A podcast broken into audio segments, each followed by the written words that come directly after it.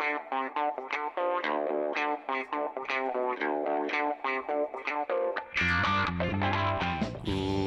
evening, everyone, and welcome to episode 97 of the Retrospectors podcast, The Chronicles of Riddick Escape from Butcher Bay. My name is Patrick Arthur, and I'm joined, as always, by my co host, James Sterlings. James, we're doing yet another movie inspired game. A most recent one we did was King Kong, of course. And although this game on the surface may seem very similar to that movie game that we both ended up not liking too much, I think it's going to be very interesting dissecting the things that this game does differently. Are you um are you familiar with the Chronicle of Riddick movies? Uh, because I know that back in 2004 when this movie came out, it was a massive thing. But you were telling me that there was a movie that came out before it that I had no idea even existed. Yeah, so Riddick's actually a character that Vin Diesel's quite fond of. Um, and the original movie Pitch Black came out in 2000. Um, and I had nothing to do with this series until this fortnight, right? Like, I had never, you know, I'd seen the name around the place and I'd never played the game or watched the movies.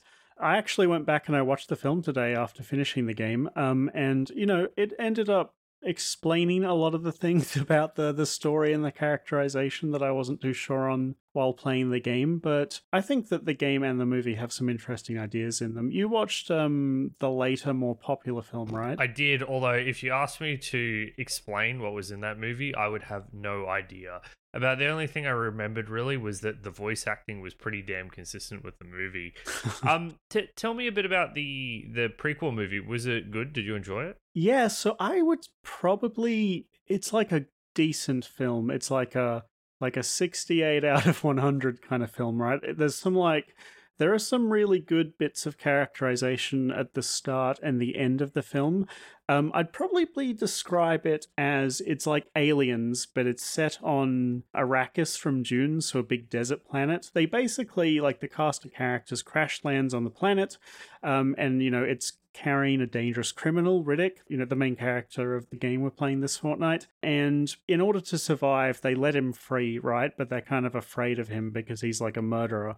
Um, and over the course of the film, he develops kind of this relationship with some of the crew members. And right at the end, he's pretty much ready to still just backstab them and fly off and leave them there. But there's like a good little bit of character, you know, development right at the end where he realizes he has feelings. Isn't that great?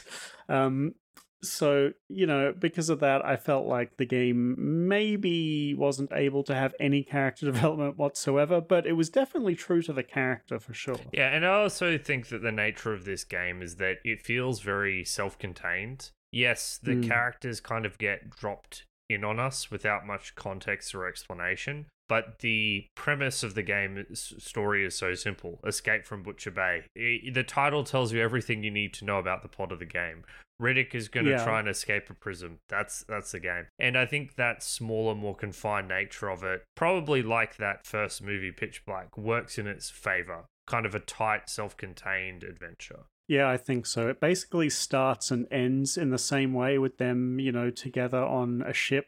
Um, and you know sets up the intro to the first movie because this is a prequel. It's not a it's not like a backstory prequel. It's just a you know this is something that he did. yeah, I I might have to go back and check it out. It sounds a bit like Assault on Precinct Thirteen, which is uh, one of the classic John Carpenter films. Not one I particularly loved, to be honest. I know a lot of people are very high on it, but um, it's growing on me in hindsight, uh, as as his films often do. Uh, but yeah, we're here to talk about not movies, uh, as I'm always devastated when we do a movie based game, but instead of video games. We are the Retrospectors podcast. What James and I do every single fortnight is that we play classic games of the past uh, from start to finish with the intent to determine if they have truly stood the test of time. Most important thing to know about us is that this is not a nostalgia podcast. We're not here to appreciate and understand these games in the context in which they are produced. We simply want to know how good good they are to play today and whether it's your worth your time to play them today in and amongst modern games and other activities that get released every single day. So we we, we go in very harsh, go in very critical, but we feel that that just means that the games and aspects of games that we think are worthy of praise is all the more meaningful because of it. So I think the first thing to talk about with this, this game is how we played it because it's not the most straightforward game in the world to acquire. Uh, Riddick is abandonware. You can't actually purchase this game anywhere anymore, uh, which has been the case for a few titles we've played. Uh, more interestingly, still, we did not play the original version of Escape from Butcher Bay. We both downloaded the sequel, uh, Dark Athena, which actually includes the full original game as well. It was a 2008 re release for the Xbox that was later uh, released on PC. And the reason we did that is that the gameplay is essentially the same. There's just been some improvements to the AI and the graphics and the lighting. So it seemed to be the most stable version that people recommended. Uh, so we went with that one. Yeah, I had a look at the old version of the game and the comparison with the new one, Pat. Basically, I don't think they touched up the models or the character animations or anything like that at all. Even all the level design is just ripped from the original. The only thing they've done, it seems, is port it into a new lighting system Mhm. because the game looks, you know, hugely better on the Xbox PS3 with their more advanced lighting systems. And as far as I can tell, that's the only thing that's changed. But it's got a, it's had a very dramatic difference if you look at the original um, and compare it to the modern version. Also, lighting matters in this game. Like th- this Like a isn't lot. well, well, it's it. This isn't Thief. It, it's not that level of fidelity. But uh, as we'll go into, there are stealth elements in this game, and shadows and lighting form a part of it. So it does make sense to go for the superior lighting experience. And uh, it's kind of weird doing this uh, older title on this retro show and having a video game that natively supports like 2K resolution and is pretty funny. 144 frames. Was like, what is this? it feels like cheating, doesn't it? Yeah, the settings are like from a modern title. It's great. Um, I, I had no problems. I think it crashed once, maybe when I was doing some erratic alt tabbing, but that was it, really. I'm used to going into options menus and there being like three settings to toggle, none of which you actually want to toggle. It was, it was a nice change, yeah. So so that's the version we played. It's also the version we recommend you play. Dark Athena and all versions of Dark Athena include the entire original game. So we did Escape from Butcher Bay, but we did it in the Dark Athena engine, if you will. So uh, I think it's time to talk about the story of Butcher Bay. It seems like the logical place to Ooh. start. This is a game that has a story, unlike a lot of the video games we cover. What do you think, James? Yeah, um, so we start this one off um, on a spaceship heading towards an unknown destination. Um, the main character, Riddick, you know, easily identifiable because it's just Vin Diesel. it's just Uh, Vin Diesel wearing a yeah, tank wearing top. sunglasses, yeah, uh, is strapped to a chair with many, many layers of restraint. He is clearly a dangerous individual, uh, and he is being teased or bullied by this bounty hunter, it seems, who has captured him and is going to take him to prison. Um, and this is, of course, Johns, who you know also appeared in the original movie quite extensively, Pitch Black. And so you arrive at the prison, uh, and you very quickly realize that this is not your average prison. It is a prison on an alien desert planet, uh, maximum security, uh, filled with the absolute low life of the universe, um, and some of the most corrupt, uh, angry, and violent guards imaginable. Not a pleasant place to go, yeah. So No. so the game starts with you, uh, as James said, Johns is taking you there, you go into prison, and immediately Riddick starts trying to escape. And that's Yep. the entire story, like main story of the game. Your goal is to escape from Butcher Bay, and it's uh it's quite an elaborate job to do so. It's not the kind of thing you can just stroll out of it. This is truly the prison from hell. Yeah, and Riddick's character is kind of that he he's pretty stoic and he'll crack some pretty dark one-liners occasionally. Um, but he's primarily self-motivated. Like he's a criminal. If somebody gets in his way, he won't hesitate to kill them. You know, he doesn't kill for fun. He's not that kind of, you know, criminal Yeah, not sadistic. but he has no qualms over doing whatever's necessary to get out. Half the time in this game, oh, I just I just swatted a mosquito and it fell into my drink. well, um, half the time in this game, it doesn't actually feel like Riddick has a plan to escape. It's more like he's just doing whatever it takes to be as big of a nuisance as possible to the guards. Right? That's how. That's what I got you know that's the feeling I got throughout the adventure. Kind of. I, I think that his, I guess, path to escaping involves being a nuisance. Like he's trying to create chaos as a way to cover his tracks. But yeah, he, he's doing a lot of damage in this prison. He's he's not trying to escape silence. He's not trying to ghost through the prison. Is probably a good way to des- describe it. You're not playing as Adam Jensen ghosting, leaving no one behind, or Garrett ghosting leaving no one behind. You're leaving absolute mayhem in your wake, murdering uh very freely, as you said. Did you um did you like the character of Riddick James? Because I quite liked him. Like he's not he's not anything bombastic or super colorful or anything, but there's a consistency to his tone that reminded me a bit of Garrett actually. Yeah, I think it was all right. At the start of the game, it came off as a bit edgy, honestly. Like it felt like it was trying a bit too hard in some sections early on. When I came round to it and saw it a bit more tongue in cheek almost, Yeah. although maybe it is just like that nice 2000s edge. I- kind of warmed up to it a bit more. He likes being a bit of a show off, right? Like he doesn't he wants people Mhm. to notice all the bullshit that he's pulling off. Um he won't do something in a completely subtle way like right at the end of the game he has this opportunity just to shoot the you know the antagonist in the head right but he doesn't do that he goes for the most elaborate like way to get the you know the antagonist killed that he can even if it's like probably wouldn't stupid. work. yeah Like, it's- absolutely it's, actually ridiculous. it wouldn't work even remotely. The way the way it happens is kind of amusing actually. yeah I um I, I kind of like how he's just deadpan 100% of the time. Like a and I like how even when he's under enormous danger and pressure, he still doesn't crack. He keeps just making very, you know, deadpan jokes flat the jokes entire time. yeah Yeah, very very flat. It's um the one that was the funniest that really stood out is that he um tackles a guard into a big pit yep and he goes, "It's not the fall that kills you." And he like falls down and lands on this guard and kills him. Kind of uses him to cushion his fall. But then there's like a pause of ten seconds as he gathers himself before delivering the uh the second Uh. part of the joke that you're waiting for. And I'm like, all right, this is kind of amusing. I was like rolling my eyes at that part. I was like, "This is so painful."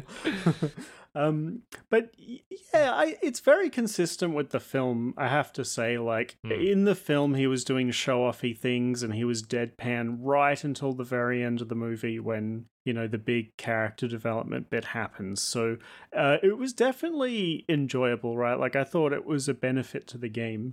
Um, I felt like this kind of character who doesn't say a lot when you've got a, a story that's a prequel that you know out of necessity can't have a lot of character development i almost feel like you need a character that talks a bit more Well, I to me the problem is less with Riddick and more with the supporting cast. Like I think Johns did a good job. I quite liked the kind of low key relationship him and Riddick had and that developed over the course of the game. But every other character is just immediately forgettable. Like there's nothing really interesting about them. Even the minor minor characters are pretty forgettable. Um, the only one that stands out is the is the weird doctor, but I couldn't help but feel he was just a worse version of the vicar in Half Life Two. now that you mention it even in pitch black he's not the main character there is another main character that kind of like coaxes him to action and he's Mhm. very reactionary Yes. So I guess maybe having that kind of reactionary character as your viewpoint character 100% of the time causes this problem when you don't have strong side characters to like pull the personality out of him constantly. Yeah, he's kind of falls into that trope of being the generic action dude who's good at everything, right? Uh, we we don't really get any weaknesses to his character. Yeah, but when he does interact with the characters, I enjoy it basically. Yeah. Um, so maybe if there was a side character he could, you know, talk to, it could have been a bit better. But it's it's like overall, I, I liked it. Right? Yeah, I, I, think I think his character does a good job, even though it's nothing flashy. It, it pulls it along. I think the next thing I want to talk about with story, James, kind of is something that does has gameplay as part of it. It's the structure and pacing of this story. it's so strange, right? yeah, it's it is odd, but I think it's something that actually works extremely well. Yep. This story has speed ups and slow downs. It has bits where you're kind of moving in a linear fashion, and then it has hub areas where it feels like it resembles an Oblivion or Skyrim quest more than it does your traditional FPS action stealth game. Um, and it's a very short game. It probably clocks in at about I don't know five to six hours is probably what it took me to complete it. But it manages to jam in a bunch of variety with how the story actually progresses. Did you find that this kind of storytelling worked in the game's favor, or would have you preferred yeah. something even tighter, something more like how Splinter Cell does its storytelling with cutscenes in between missions and the story kind of dynamically uh, emerging as you go about with the gameplay? Um, I really liked the structure of this game. I really love novelty in my games, and this is like mm. novelty the game. Like the structure is very unpredictable and not like traditional on how a normal game would progress. For example, something that would happen in a first person shooter is that you would start the game with like a pistol and then you would acquire a bunch of weapons and you would get stronger over the course of the game. What happens in Riddick is in the first hour you start with nothing, and then within an hour you get to a gun, uh, like a shotgun, and then you get, you know, an assault rifle, and then you get stripped of all your guns again, and then you don't see them again until like the last, like th- another three hours later.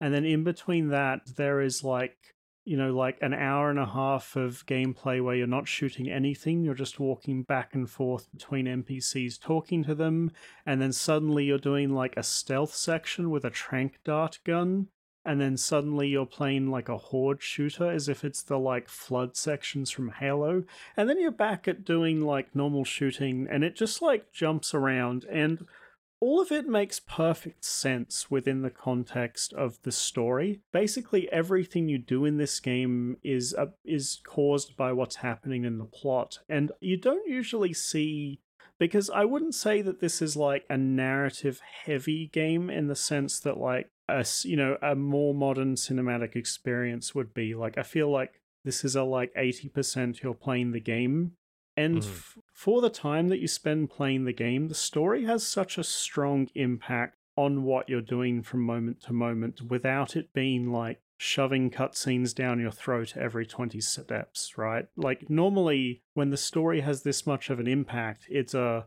you know, 80% story game almost.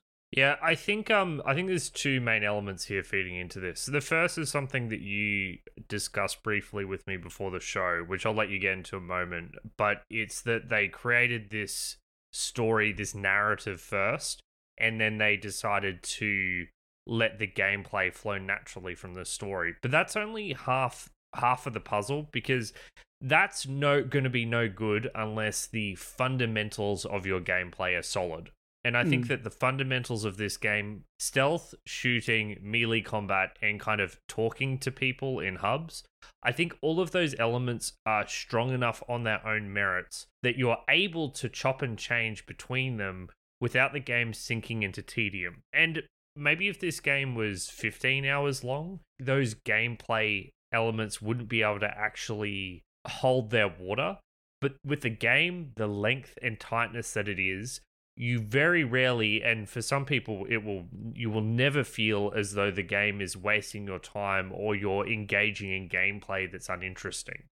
So when you have those two things when you've got the narrative shaping the story and the gameplay being pretty solid the whole way through it ju- it just works. I think you have problems with this style of cinematic gameplay experience when the gameplay isn't quite up to snuff because then it feels like the gameplay is dragging you away from the story I actually do think that um, each of the individual elements, like if you just take them on their own, they are below average. Agreed. Um, like I think the shooting is well below average. I think the stealth is well below most of the games we've played for this show. Mm-hmm. I think the dialogue is below, you know, a lot of the RPG, like something like Pathologic, it's way below that. Once again, we c- we can't use Pathologic as a, as a benchmark here, James. Aim lower. but so the thing to me is that because you're doing each of these individual things for such a short amount of time and within the context of the greater story yeah right? it doesn't really give you the time you need to really master the system and then realize its flaws because you're already doing the next thing and maybe later you come back to shooting or stealth or horde shooting or what what have you. Um, but because the game is rapidly switching almost genres of what you're doing, you know, having slightly less sophisticated gameplay isn't as noticeable. Um, whereas if you were playing the same thing for a long period of time, uh, you know, you, it would become very apparent very quick, quickly that, you know, when you shoot at things, the tracer rounds don't line up with where you're actually shooting and stuff like that. Um, yeah, so while I was playing this, I was trying to think of um, comparison points, right? And I think the most obvious one is probably uh, Half Life. I feel like, interestingly, in a lot of ways, Half Life 2 does what this game does, but in a more expansive and well thought out way. You've got stuff like the gravity gun, just adding a whole layer of interesting mechanics. And I think that there's more outside areas, larger areas to have the combat engagements and everything that make the game more fun to play. But from a narrative standpoint, like I could totally imagine this game being like almost like a Half Life 2 mod that some person has made set in indoor locations.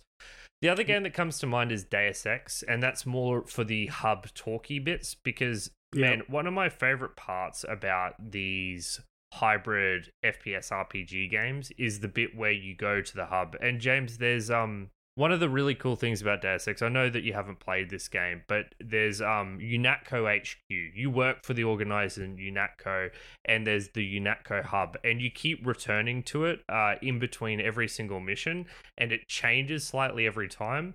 So what you do is you go to this hub and you talk to everyone and they have different things to say and there's different equipment to steal and different things in the broom locker to break into every single time and it's fantastic. I think that the usage of these hubs is a massively underutilized thing in uh, FPS games today because it does a tremendous amount uh, to bring the world to life.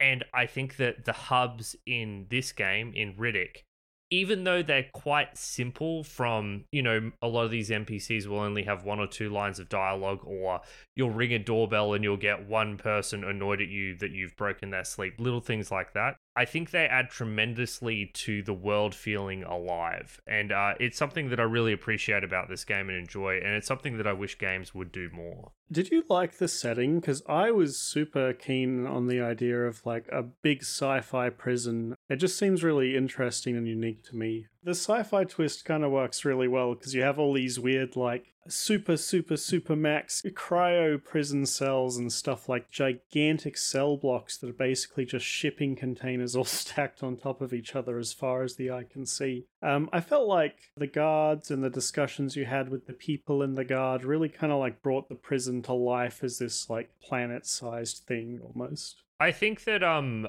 I am very attracted to the idea of sci-fi westerns in general, and I think that this that Riddick taps into that space. Like Firefly is one of my favorite shows of all time. I think Fallout and Fallout Two, which while I had my gameplay qualms, I think they've got fantastic world building. Also have this kind of atmosphere. Um, I would say the thing that distinguishes Riddick from those games is that this is a very, very dark take on the sci-fi western. There is a lot of dark humor here, but what it lacks that those other ones have is charm. This isn't, you know, charming or light-hearted in any way whatsoever. It's a very, very dark and gritty, and you might even say edgy take on it. That being said, I like it. Like, I think that the combination of sci fi and Western exists for a reason we colonize space in the same way that we used to colonize the wild west. So it's just it just works. All of the economic principles um underlying that kind of interaction will would you would think would lead to these kinds of situations. I didn't think that it was a particularly inspired take on yep. the concept not a particularly creative take. Like at the end of the day, you are in a lot of corridors and there's a lot of shipping containers and there's mines. There's there's no real sense of spectacle. You know, this isn't Space Channel Five. I, th- you... I, think um I think the end sequence did have some of that. Um, when you uh, go to the yes Yeah, I think the end sequence was really good for that actually, where you basically do this like extended, um, you know, cinematic piece um, that starts off with a little like kind of puzzle thing and then goes to you know um, rampaging through the facility in a much different looking environment to the rest of the prison. So I thought that was awesome. But even then, I think it pales in comparison. The the game that came to mind is Half Life Two. Once again, like Half Life 2's final section just feels like a better version of this, and maybe it's unfair for me to compare them so directly, but uh. I don't know. It it didn't quite. Spe- when I played this game, it wasn't the spectacle that that kept me going. In fact, and I think that the almost low key, understated nature of the environments it has something going for it. There's a Mm. there's a realism to this setting uh, that is maybe not in those other video games. Um, and like that grittiness comes through from the characters, right? Because you get people like, if you kill that guy, I'll give you this shiv because I hate him. like, like that sounds like a great deal. yeah, I'm and you in. just do it. Yeah, and you just have no problems. It's like the kind of you know you, you the animations that play when you like you have a club and you just smack someone like through the skull with it. Or you know you trank dart somebody and then you know you walk up and you just stomp their head into the curb. It is very, very gritty. Just so you understand, this isn't the kind of game where if you know decide to not kill someone, you know that's a that you're t- you're taking the paragon path and you're going to be rewarded later on. No, you either kill someone and get the reward or get nothing. Those are your options. There's no reward. It's just they don't get back up and start shooting you again.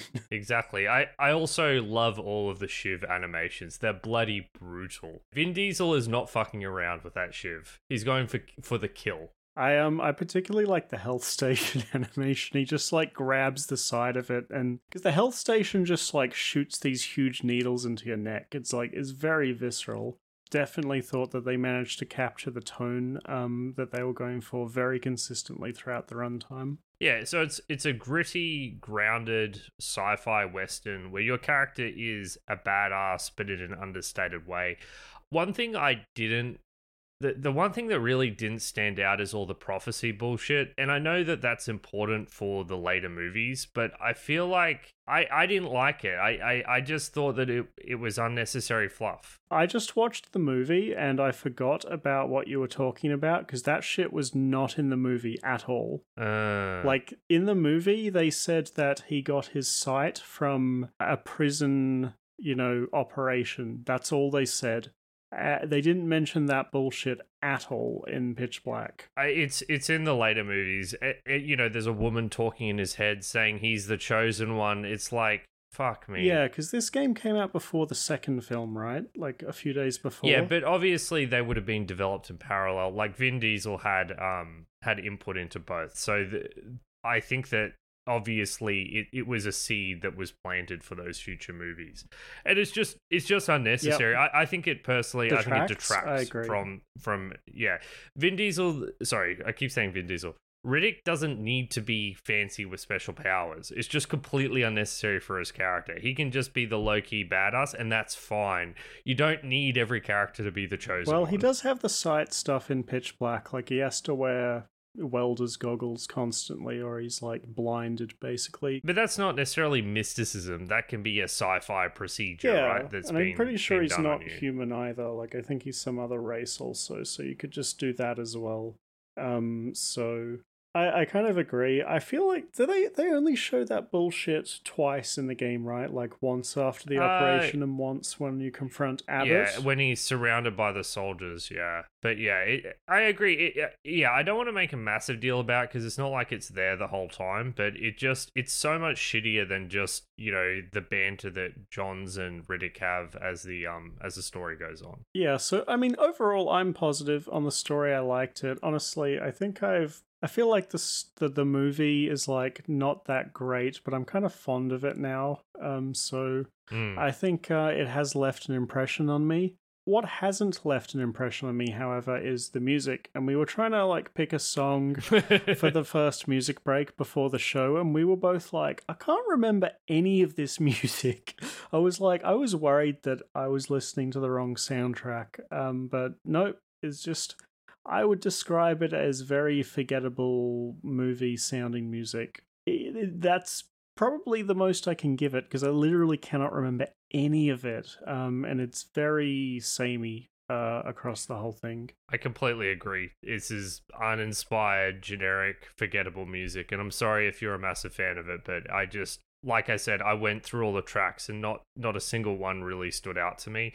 Maybe the Doctor's music because it's the one that's different, but even then I barely Yeah. remember it. I the the one thing I will highlight about this soundtrack is that there are different soundtracks for whether you're in the action mode or you're in the stealth mode. And even if I don't remember it, that's something that I will always appreciate. So shout out to Riddick for having different tempo soundtracks for the you know type of gameplay you're experiencing. But outside of that, um, I I would say it's bad. If if a soundtrack isn't memorable in the slightest, then it's probably not a very good. Yeah, it's not Ape Escapes like "Please turn it off, it hurts me," or it's not like Drill Dozers like incessant looping of you know overly cheerful tunes. Um, it- Instead, it's bland. Do better next time. yeah, basically that. C minus. so what what song are we going to play, James? Didn't you pick? All right, we're going to be doing a song at random that is the stealth theme. This is generic random random stealth song.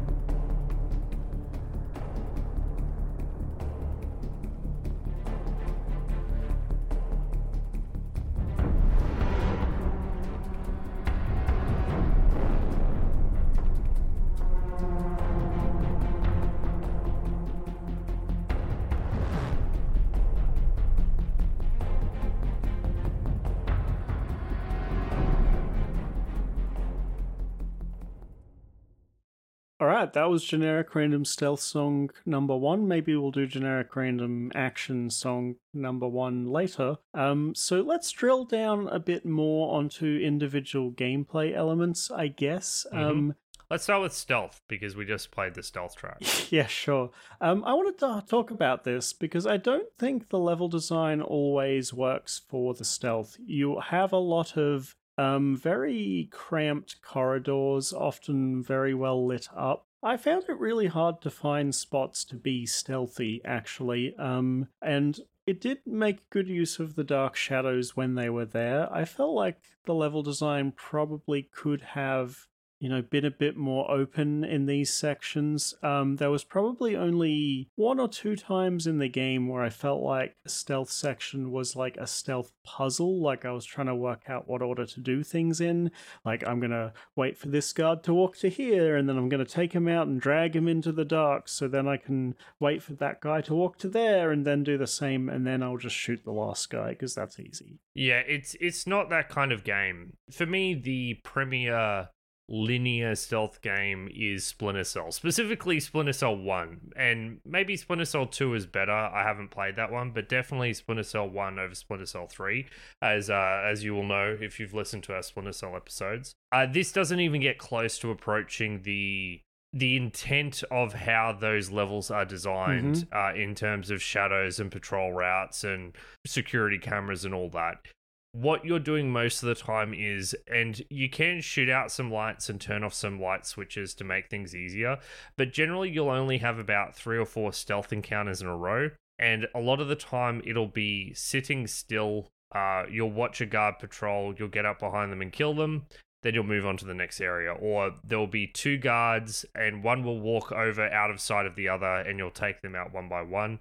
And as James said, I think I remember like one instance where there were three guards and I had to choose the order to take them out the entire game.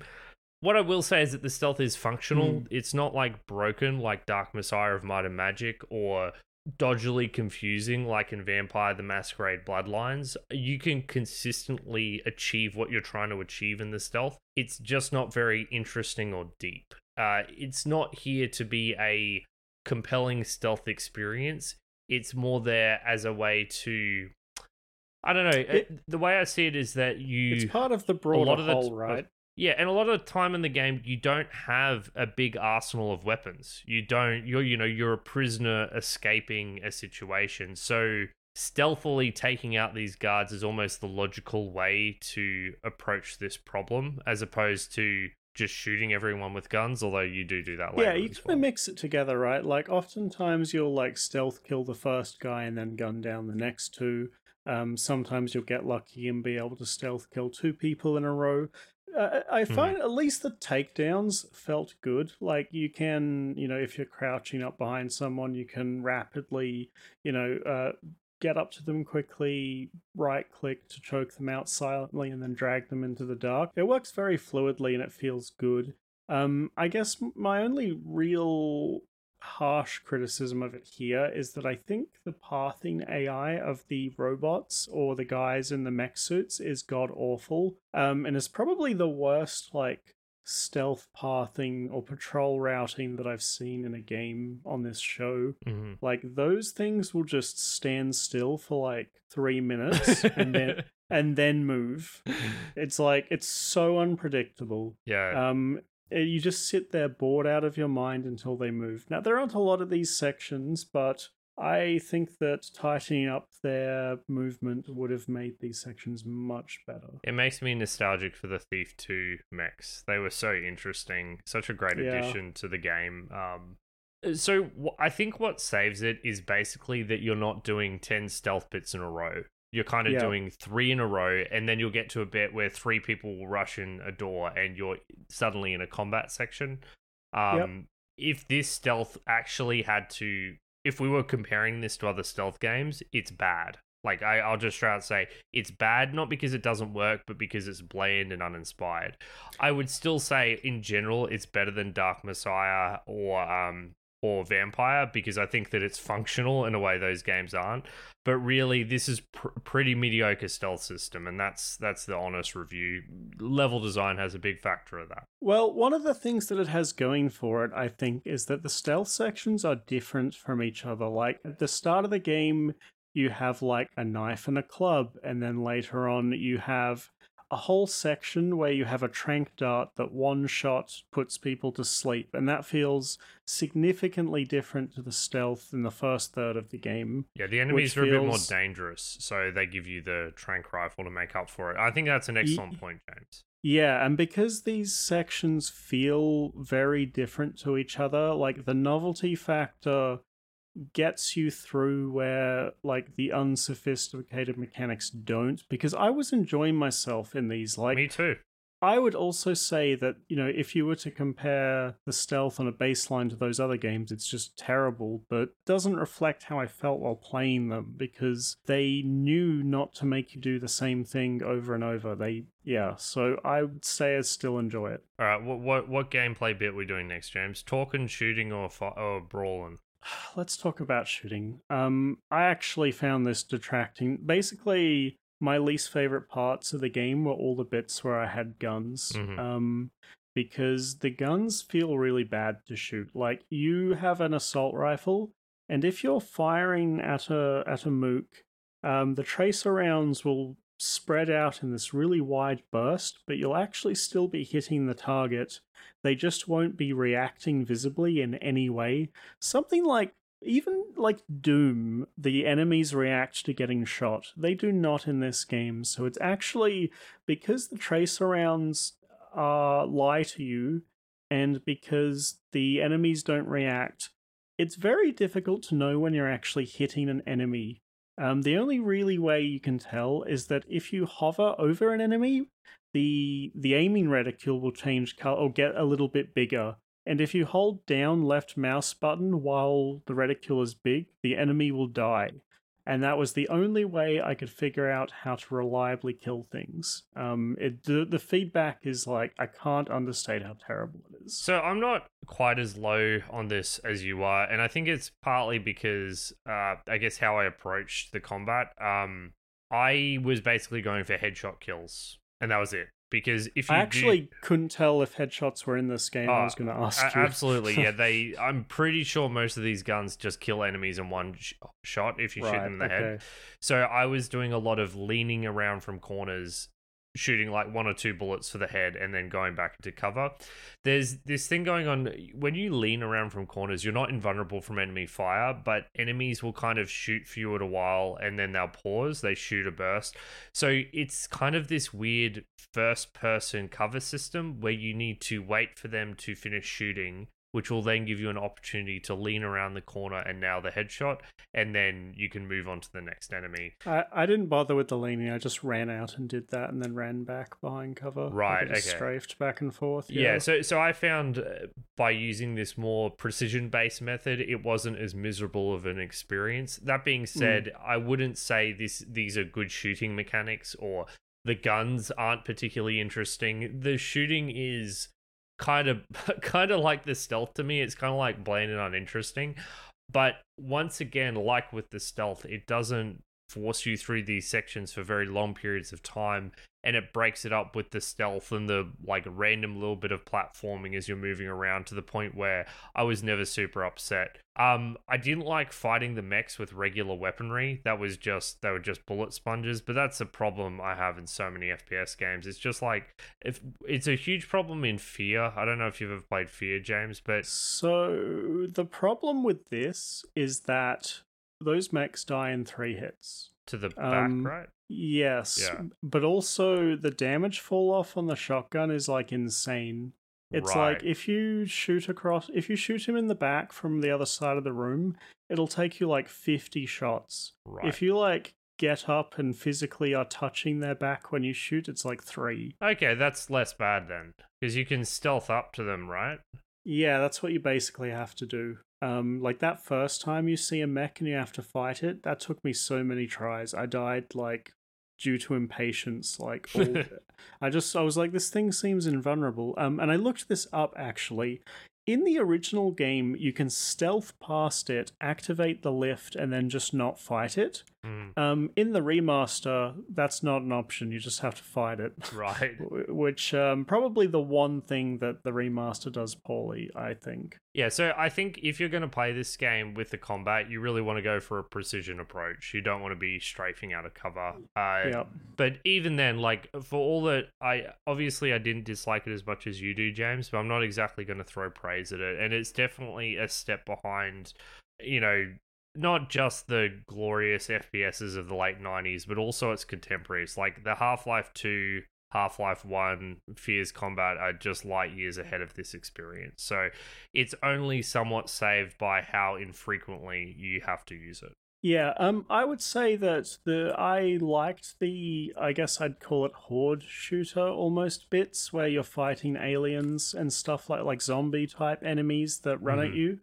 Um, in those sections, all of the enemies die in one shot from the shotgun. Yep. So it was really just a reaction speed test of like snapping to the target and firing a quick shot, which I found to be a lot more enjoyable than the bullet spongy enemies who I didn't think to headshot. um, there was two of these sections where you know there's zombies or little alien dudes that are fast and crawl along the wall um, and they felt very similar to me uh, as gameplay sections, but also very distinct from one another because the enemy types you fight are very different. And this all goes back to, you know, how good this game is at mixing things up and keeping you engaged. Yeah, for me, those horde shooter bits were kind of a low point. I think I've just done this too many times in FPS games in my life at this point you know the small fast annoying enemy in the dangerous section it's like half-life 2's ravenholm is a better example of this of course yeah. i know i keep bringing up that game but i can't tell you how much how similar these games feel in design and half-life 2 is just bigger and better in so many aspects it's funny because every time you do that i'm like yeah but i actually finished this game and enjoyed it whereas i didn't finish half-life okay 2 because the I got Okay the one bored. part yeah the vehicle sections yes the vehicle sections are trash everyone knows that but i don't know I actually, I've always liked the uh, vehicle sections in Half Life 1, for example, because I like the idea of moving your vehicle up to a certain point, there being an obstacle in your path, you're having to deviate to, you know, kill the guards on the outpost and then coming back. It's just that the actual driving mechanics are so shit that you kind of want to stop playing. I think that the fundamental design of those bits is good. Like, I, I like the design, it's just uh, have better driving mechanics and then it's less painful. Absolutely agree. Um, all right. So there are collectibles in this game. Um, would you say there's also exploration in this game? Uh, it's funny. Uh, yeah, there are kind of like these weird semi secrets, aren't there? Yeah. Um, uh, I I don't know if I'd go so far as exploration and yep. the collectibles. I just couldn't give a shit about it. They were like I don't even know what they were. Were they like Me different too. outfits or something?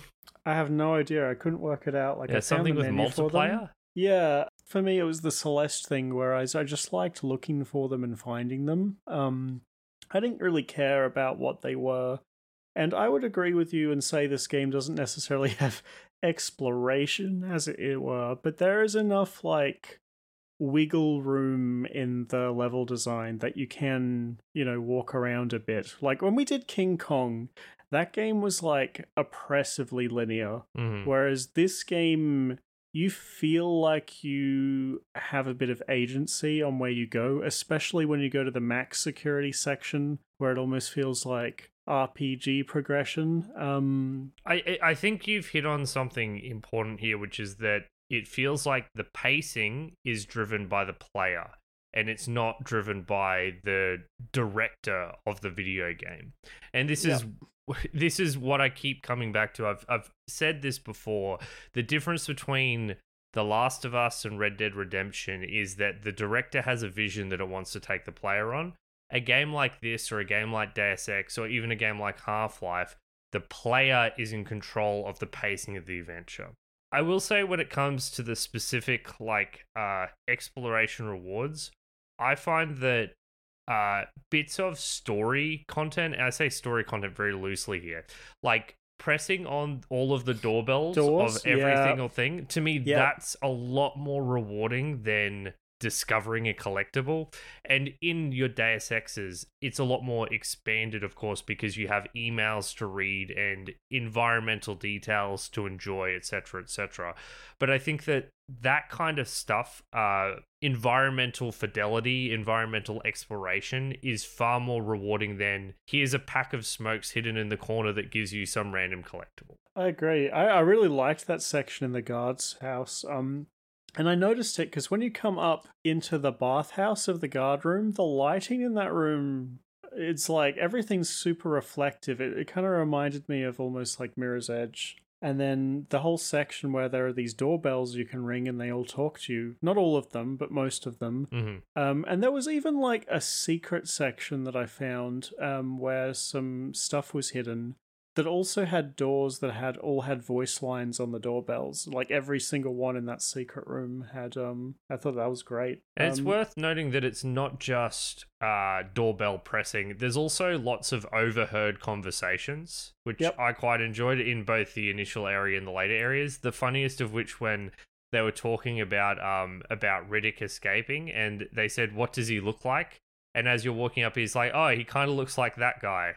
Because you're dressed in the guard uniform, and they're saying, "Yeah, that guy in the guard uniform, he looks exactly like that guard." the levity that the main character cannot deliver himself.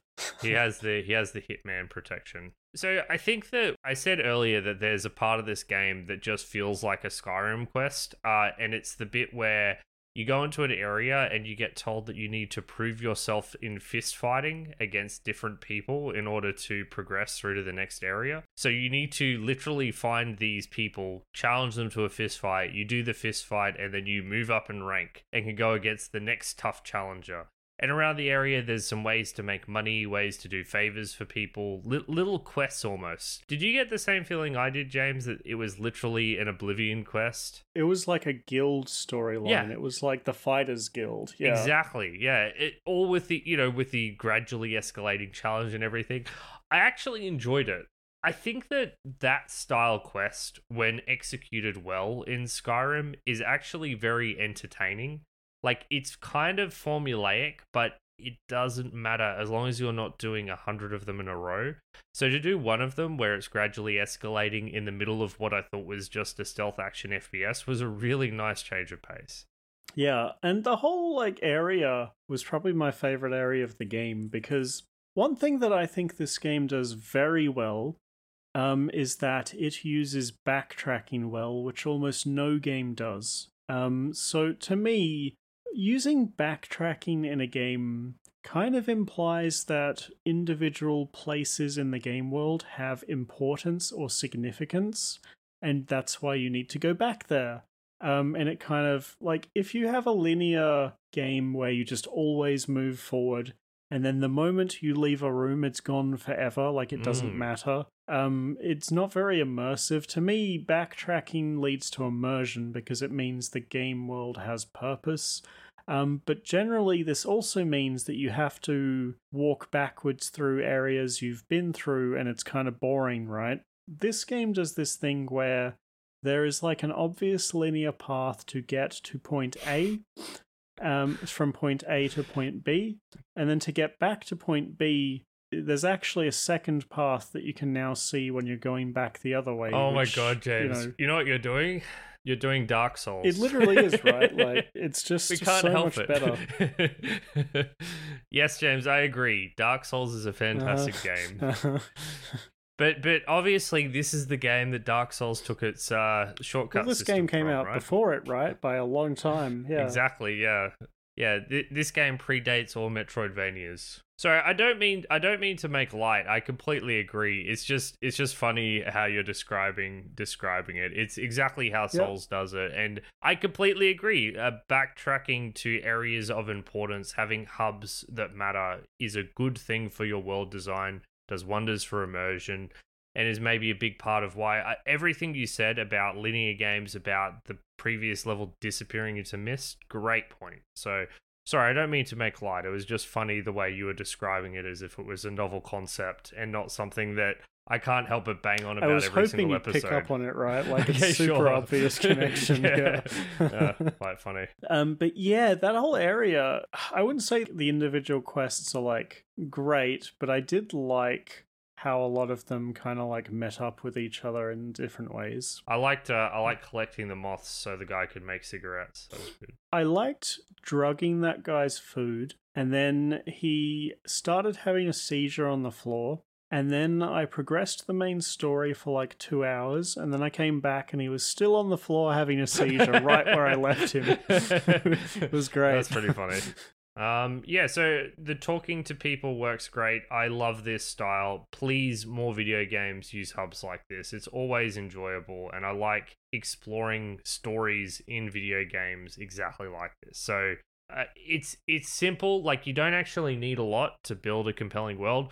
Obviously, other games, my favorite, of course, being Prey, have done this on a far more sophisticated level. But that doesn't mean that the way it's done here is bad. It's just less, uh, you know, there's just less of it. But even having some of it is good. So I wish games would try and do this more often. Did that game have NPCs you could walk up and talk to? No, but there are NPCs in the world that you eventually interact with as you go move towards the end game. Um, Right. in fact, I think that one of the things it does that's so interesting is that you know that every single person on the station in Prey has like basically a medical alert bracelet, and you can track every single one of those individually medical alert bracelets. Like every Really? single crew member is accounted for in Prey. It's insane. Um, and it just makes it that when you do have an interaction with one of the few survivors, it makes it all the more meaningful. That's cool. Yeah, the, that game has. I mean, I know I've probably talked about before, but that game has the best and most sophisticated world design of like any game I've played ever. They built the world first before they did anything. It's so well thought out. I love, love, love the environmental storytelling and world design of that game. So, play Prey. It's great. Riddick's a close second though, right? a very, very close, very far, far, far second. You might even say it's twentieth. But, but my point is that even when it's done in this light-hearted fashion, it's still additive. So more games should do this. Yeah, um I think that the melee system presented you with a bunch of options. Like you can press all the different directions and punch and it'll do a different thing. You can block. Um, and then you kind of work out that if you just time your punch to land just before theirs lands, you can kind of like stagger lock your opponent and you don't need to use any of the other systems. So Hmm. I felt like the game had a fairly sophisticated combat system that the enemies were not designed to make full use of, or it was just a bit exploitable. But you don't do it very often, honestly. Yeah, it does make Li- the, like uh, everything else. it does make the um brawls a bit silly and maybe this is why it felt so much like a skyrim quest because in those things where you're facing a gradually escalating challenge it's always a piece of piss like it, Yep. it's just never hard and uh that's exactly how this played out. You do your firefights, and they're like oh but this guy is the ultimate challenger and then you beat him in exactly the same way you beat the past four guys Yep, I really liked how the blood splatters from your fight stayed on the ground like the entire time, and like by the end of the quest chain, the floor is just a complete mess of blood. I think um with these fistfight sections, I think the reason they feel so good is in large part because of the slickness of the animations. I Yep. think that Uh, what's actually on display here is simple but robust, and it's the animations that escalated into being actively fun. Also, it tied into the rest of the quests around the place because, like, you can do the fist fights with your fists, or you can like do a bunch of other quests to get your hands on The like shiv. a lead a lead pipe Yeah. and just bash the shit out. Like when you have the lead pipe, they're blocking and they're just like writhing in agony as you're just smacking this lead pipe into their arms. This this isn't a particularly well regulated fighting league. If you can find a lead pipe in the fight, you can use it. No one's going to stop you. Yeah. Also, also the cops, uh, the prison guards, will just take part in the fights too. Yeah. It's quite funny how they always just drag the corpse away. It's like, yep, this is just part of the culture of this place and we have to respect it. so good, and like, well, everyone's so corrupt there. It's kind of like, I think, like the the guards need to be that corrupt um, for the plot to work, basically. Yeah, well it's it's Um, very nihilistic. Like they're just bullies with guns. They're not uh they're not cops in you know the real sense of the word. It definitely near the end of the game when they've got that really elaborate like cryo chamber thing. Um man, it's like it is so much more cost efficient just to kill you. Yeah. like just sh- like just shoot them. Like no one's going to ask where they are or if they're in this prison. You can just say they died in a prison riot. Well, sometimes Like- they do do that. Like sometimes they just callously kill people for fun.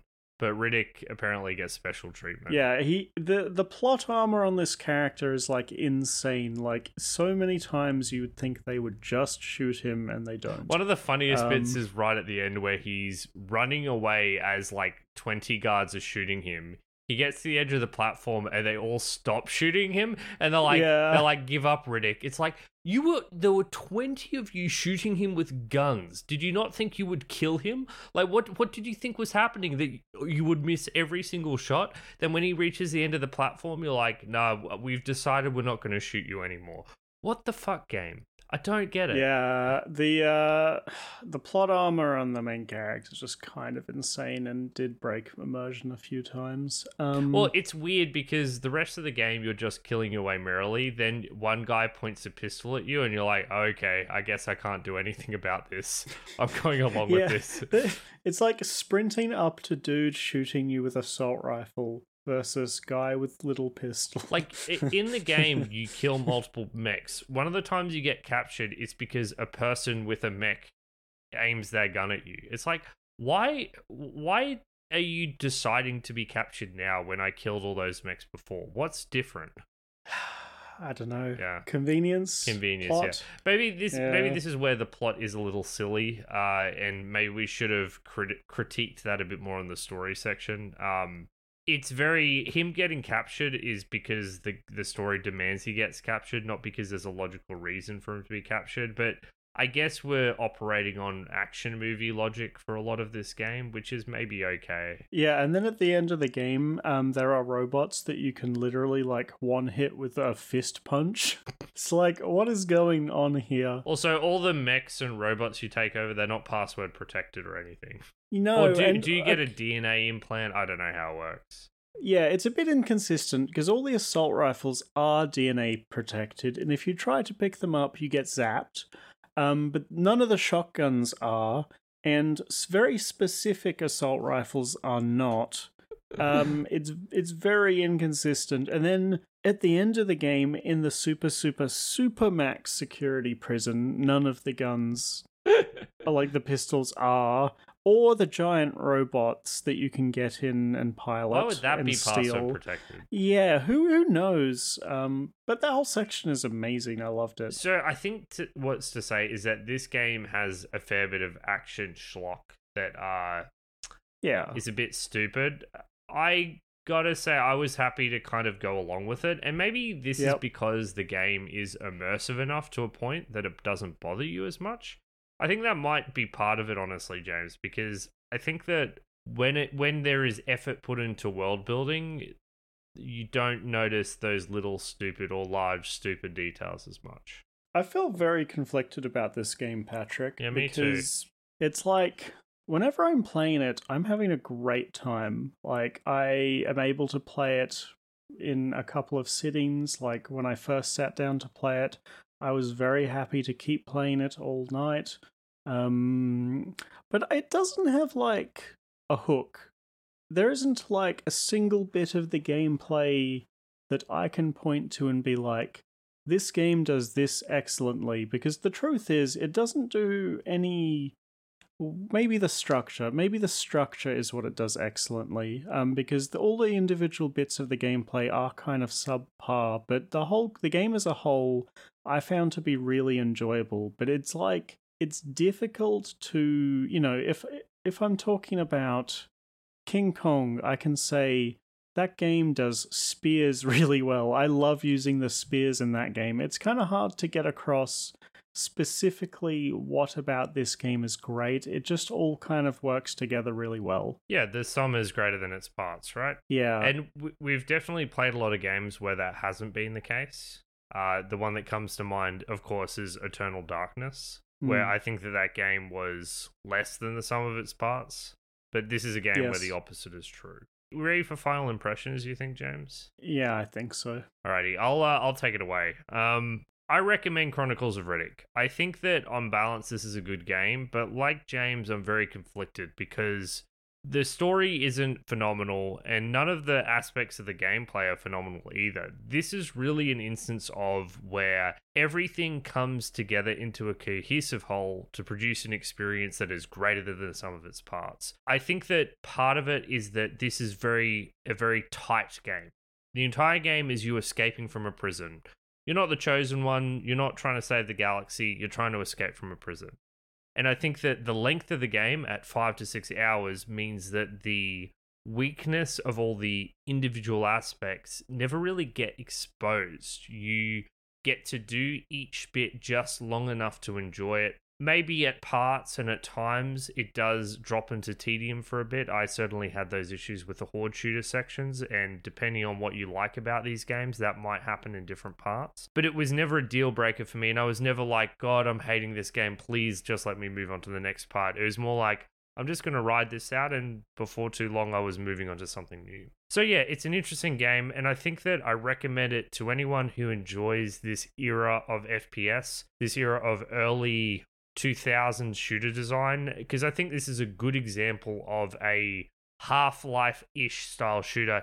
Even if I don't think it quite raises to the heights of Half Life, it's really not that far away. And I want to draw special emphasis. I mean, I've done it a few times already, but I'll do it again to these hub areas that slow down the pacing and let you engage with the world and the people in the world. It does so much to bring the world to life, does so much for immersion, and it shows that you don't actually need to put shitloads of effort into this to still produce an additive aspect to the um to the first person genre.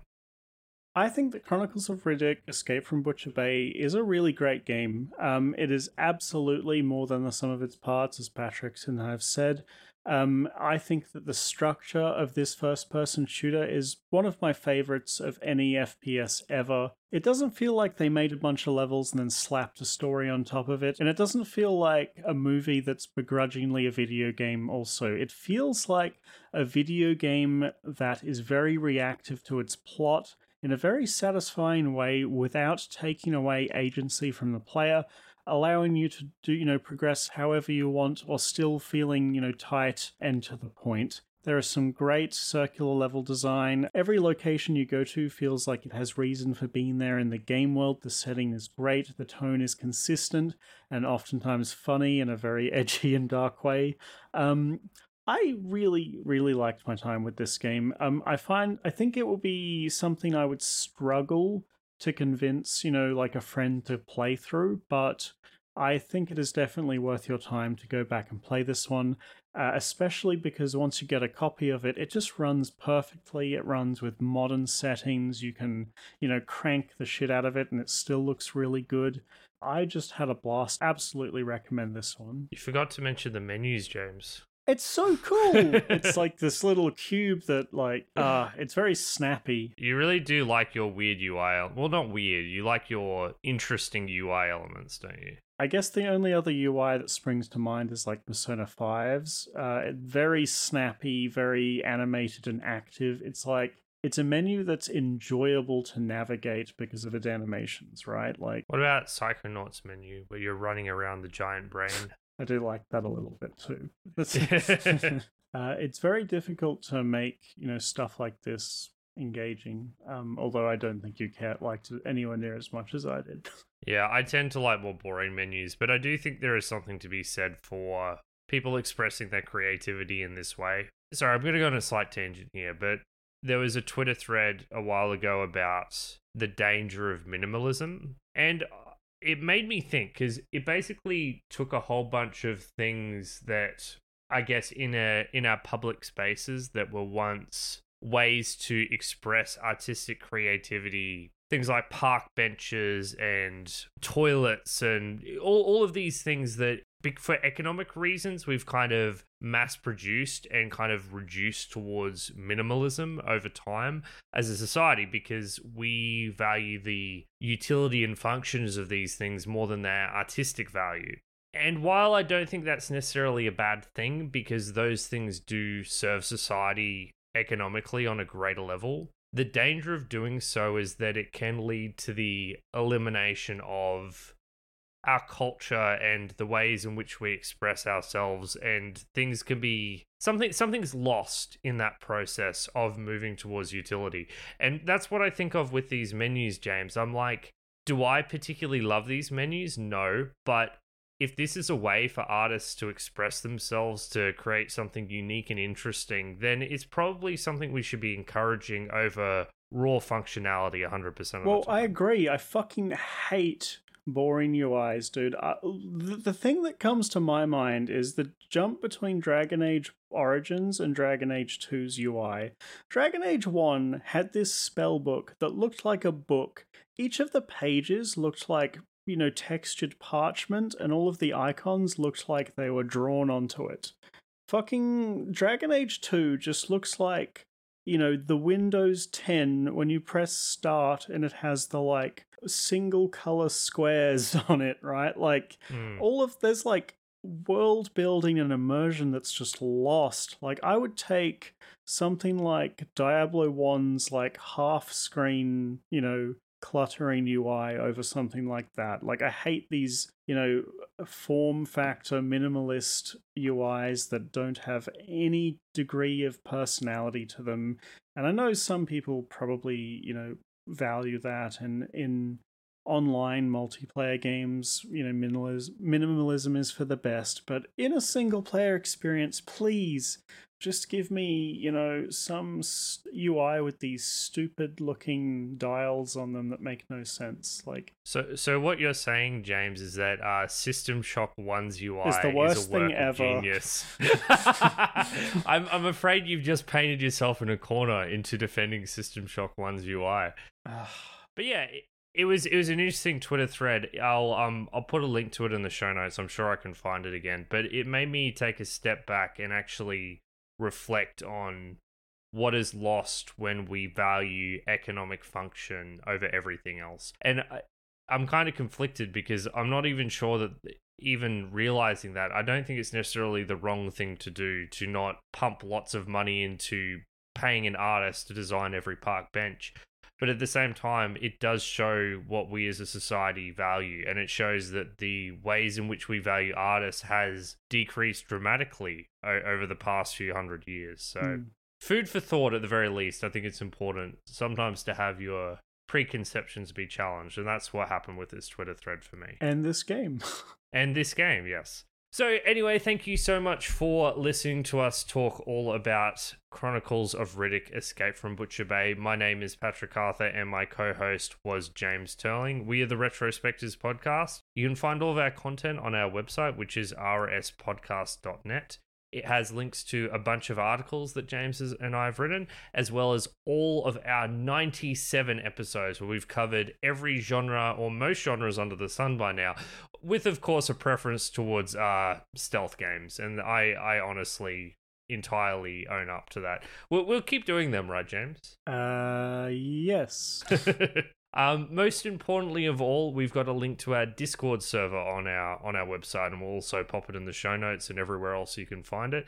Um, our Discord server is where we do most of our interaction with our community. It's where we take recommendations from listeners on what games we should play. Um, and we would love even if you don't want to be an active participant, if you would drop by and hang out, because we'll post all of our updates for whatever's coming out next. So please, if you're enjoying the show, tell a friend and drop by our Discord server. That's all we ask. So James, what are we doing next fortnight? We have done a yet another stealth game, which you know was felt really good. I'm glad we did it, even if the stealth ended up being light. What are you going to inflict upon me this next fortnight? Well, I've been wanting to do the follow up game to a game we did a while ago, um, which so far is probably my favorite game for the show that we've done, you know, in the entire 97 episodes so far, right? And that was Resident Evil 1, um, the remake of that game. And the obvious jump um, to me is to go and do Resident Evil 4, because that is the next, you know, most highly regarded game that isn't like Resident Evil 2 remake. And to be honest, I don't have much of a desire to go back to the PS1 games at this point. Um, and with the remake, you know, of 4 being announced recently, it seems like a good enough time as any. And I just really want to give this game a go because so many people are like, you should play that game because it's really good. Um, I'm excited to play Resi 4 and thank you for picking it because Resi 1, like you, I think that on balance, it is the best game we've done for the show. And it's all the better for how unexpected that game was for me. Like, I have never, because obviously I'd heard of Resi 1 before. Everyone talks about Resi 1, but it wasn't until I actually started playing it that I realized how perfect it was for me and how perfectly it was designed. I Resi 1 remake was really like a bolt of lightning for me. Fucking amazing, incredible game. I also agree with the choice to skip to Resi 4 because what I've seen of Resi 2 is that while it is a brilliant game in its own right, it still is a very similar game to Resi 1. And from what I've seen of Resi 3, I don't like the direction they went with Resi 3. I I don't think it's a bad game by any stretch from what I've seen of the footage, but the sorry, increased focus on cinematic chase sequences is like the fucking opposite of what I want from a Resi game. I like that Resi 4 has a completely different direction because then it's trying to achieve and accomplish something different to what those original games were doing. So I can go into it with a fresh fresh approach instead of expecting it to be exactly the same as the earlier game. I don't think it's going to have that same magic that one did for me, honestly. It looks sillier.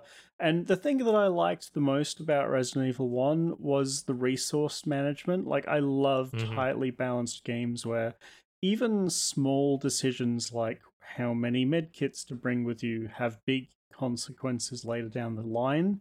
Um, and I'm hoping maybe for something similar there, but I, I, I doubt it. I'm think I'll be best, you know, um, not having any preconceptions for this one based on what I've seen. Yeah, and I'm I'm the same. That the resource management was the highlight of that game for me because yeah, it kicked my ass until I learned, got a hang of it. And you know, it was my favorite part of Gorky 17 as well. Like the fact that every single bullet was precious made that game interesting. So, although from what I've heard of Resi 4, it's probably less, a bit lighter on the resource management part, but as long as it's still an element, I still think there's a lot to enjoy from that kind of game. Yeah, so looking forward to that one. We'll do that next fortnight. Thank you everyone for listening to Chronicles of Richard. Richard. Actually, his name is Richard, I think. Um, but anyway, thanks everyone for listening to Chronicles of Riddick Escape from Butcher Bay. We'll see you next fortnight. See you next one, I guess.